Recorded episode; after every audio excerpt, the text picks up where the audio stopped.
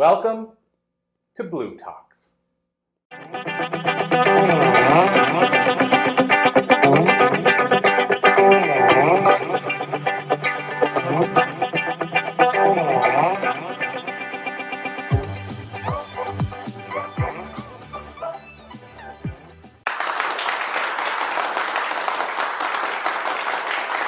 Uh, before I start, I know I'm keeping you from the bar, so I'll at least try to be interesting. Uh, good afternoon. Thank you so much for having me here at UCLA. Um, at current trends, philanthropy will be dead in 49 years. What an incredible statement. Charity has been with us since the beginning of recorded time. It's mentioned in every major religion and it's codified into our laws, and yet it is under attack. This is not from a lack of resources. We are the wealthiest we have ever been. And it certainly is not from a lack of need. And it's not from a lack of ability. We are heroes and mavericks, and we do hard things every day. But something has shifted in how we think about giving, and we need to refocus. Today, my talk is going to be about how to level up your impact in the world. And when I'm done, I'm hoping to reconnect you with those real life transformational heroes inside you. When I started my career 30 years ago as a investigative financial accountant, I worked with some big multinational corporations. You may have heard of them, McKesson, Verizon, Hilti. And my job was to drive revenue and profit and improve on operational efficiencies. I was relatively good at it, but it felt empty. So about 10 years ago, I decided I wanted to work with nonprofit organizations. So I found ones that inspired me. The Cristo Rey Network, Hadassah, and the Ninth Circuit Court of Appeals. But when I got there, I realized that they were all pretty revenue driven too, very focused on their large budgets and on their um, big donors, and not so focused on the impacts that they were having in the community. And we can see it kind of everywhere. Big dollars, big donations, big taxes going to cure our societal woes, and yet we're still not fixed. But we can contrast that now with the pandemic. We also spent billions of dollars in taxes and donations on the pandemic, and we're able to put that in our rearview mirror in 15 months. The key here is it's not money that's making the difference. It's that we're, we were paying attention. And frankly, we're distracted. So what's distracting our charity? There's three things I'd like to just bring up today. The first is that it's true, generosity is declining. Um, the second one is a concept called shared value, which is really cannibalizing our charity. And the third one I've already alluded to, it's that nonprofits are sort of not focused on the right things. So let's get into it. The Generosity Commission has been studying household giving since the middle of the 1950s. And what looks like a precipitous decline really is we will hit zero in household giving in about the year 2072. Charities have been noticing these trends as well, and their solutions have been to target larger donors and bigger gifts. But that's a problem for a couple of reasons. The first one is there's not that many really large donors. So the charities are competing for their attention. The second one is, is that our newest large donors, our dot-com and our crypto millionaires, they've made their money mostly in isolation.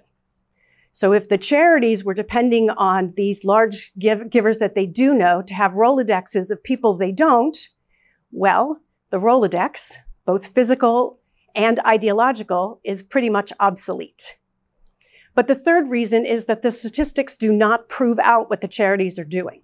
65% of our giving still comes from monthly giving programs, and only 20% of nonprofits have them. So the future of generosity in America just isn't guaranteed. But the bigger threat is this concept called shared value. Before 2011, we used to talk about charities as our vehicle for social change. And then two Harvard business professors came up with the idea of shared value, which means society's good is intrinsic to a company's value chain. So all the corporations you know and love ran out to go make ads that would tell you how much good they're doing in society. Their intention, though, was to attract new customers and increase their profits. Here's Elon. SpaceX, Tesla, Neuralink, and the Boring Company are all philanthropy. If you say philanthropy is a love of humanity, they are philanthropy. Tesla is accelerating sustainable energy. This is a love of philanthropy. And you may have seen this ad. Here's a Subaru ad. In it, we see a Meals and Wheels volunteer and we see some Meals and Wheels recipients, but we never see a car. We do hear about a $250 donation given for every test drive taken, but what that $250 means to Meals on Wheels, we never get a clue. And it's not just anecdotal. This graph is a study done by Edelman, and they're a company who measures society's views on how different market segments are doing. In terms of competence, and the vertical axis is ethics.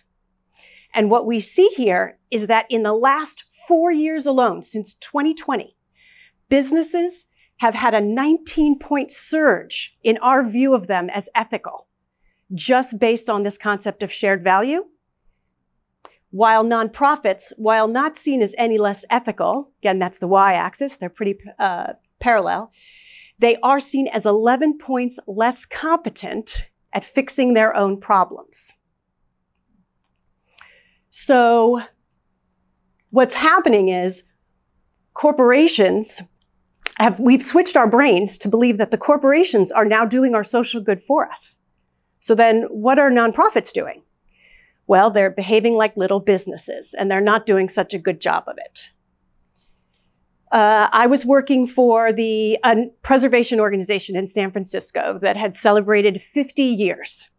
A milestone. It was awesome. They wanted to have a big swank gala, which they did, and they surprised themselves because they raised a million dollars. So what did they do? They decided to try for it again. They hired a professional fundraiser and the board abdicated all their fundraising responsibilities to that professional fundraiser. And that fundraiser, who now had this giant nut to get over, started talking to foundations and grants, which is foundations and grants are wonderful, but let's face it, they have their own missions and their own objectives. So the original organization's mission got lost. And when you don't have any mission, it's pretty hard to have impact. They came to me a few months later and they said, we're having trouble reaching our revenue goals. And I said, yeah, if you can't show your community what your value is to them, it's tough to raise money from them. So I asked them, what are your goals? And what is your value to your community? And they thought about it and they said, we want to be good stewards of the historic assets in our care, and we'd also like to be financially sustainable. And I said, okay. So we created a plan to make them do those things. And the hard part was not the plan or implementing the plan. The hard part was convincing the leadership that they didn't need more money to make that happen. They just needed to focus on their impact for the community. So what is it? Why is it so hard to measure impact and leave aside this measurement of revenue? Well, it's because we are sort of hard coded at this point to believe that dollars are the instruments of change.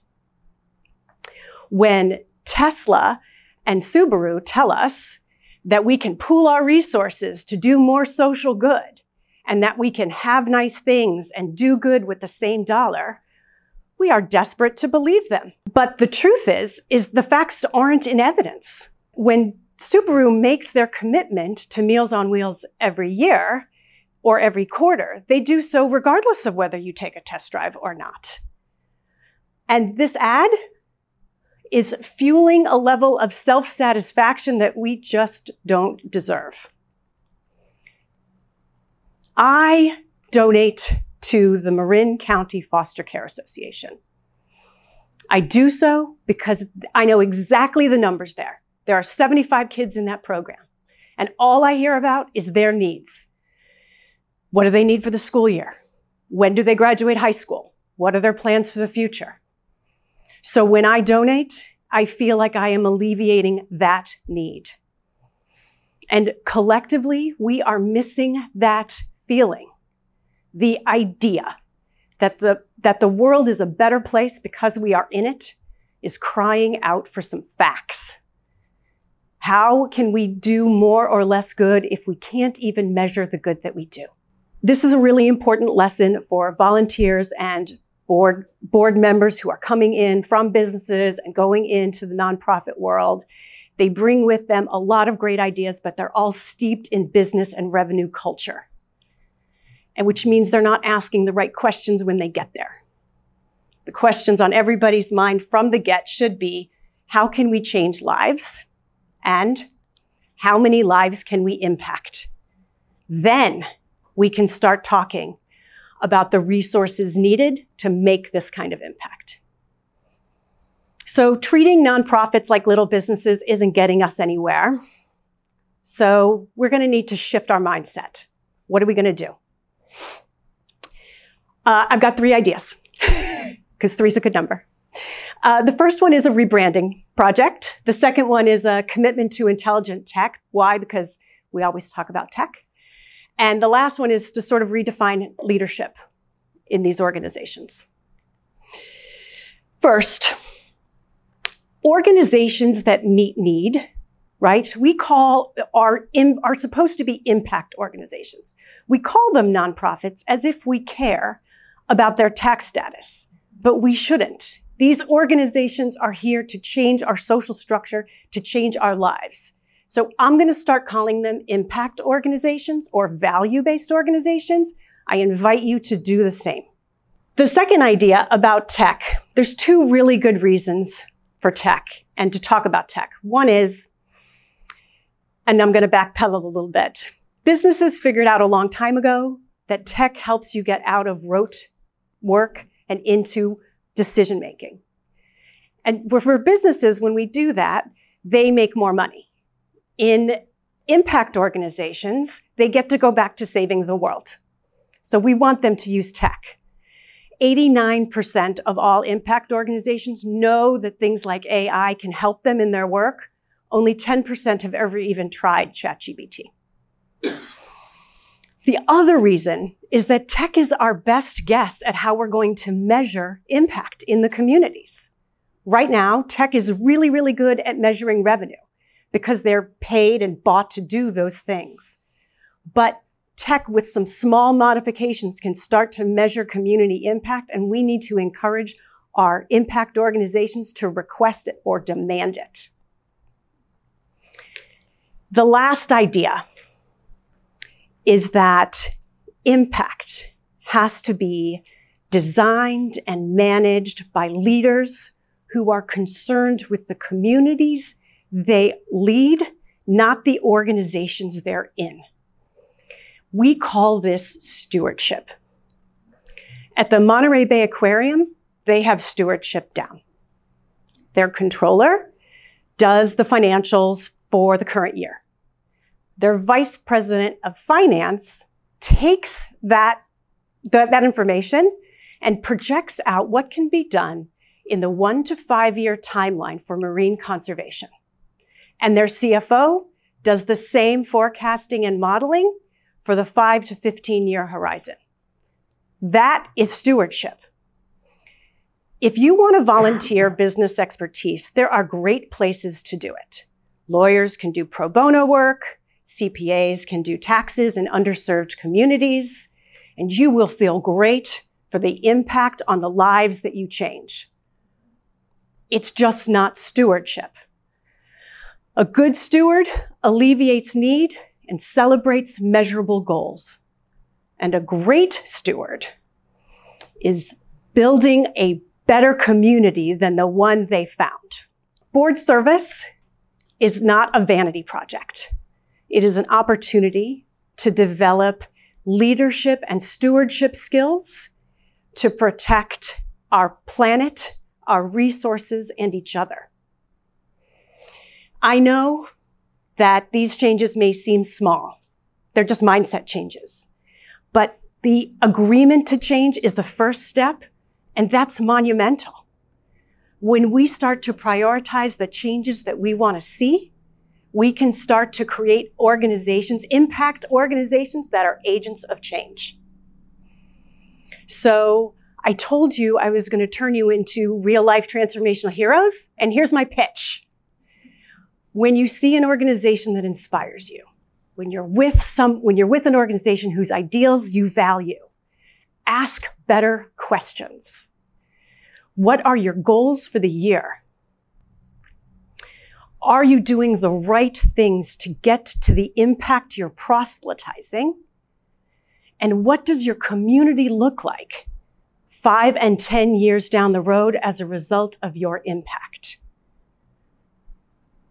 I wish I had a pithy end to this talk, but I'm just going to say, I am entrusting the future of my world to you and your questions and your impact as you are entrusting the future of your world to me. May God speed us both to our goals.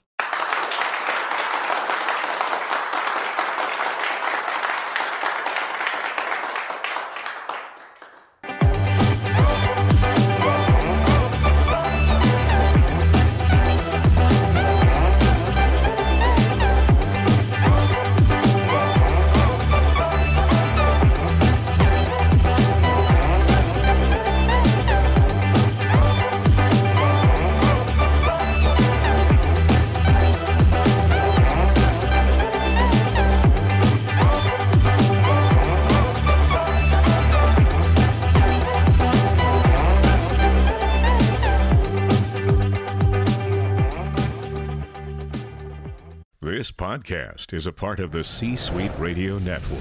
For more top business podcasts, visit c-suiteradio.com.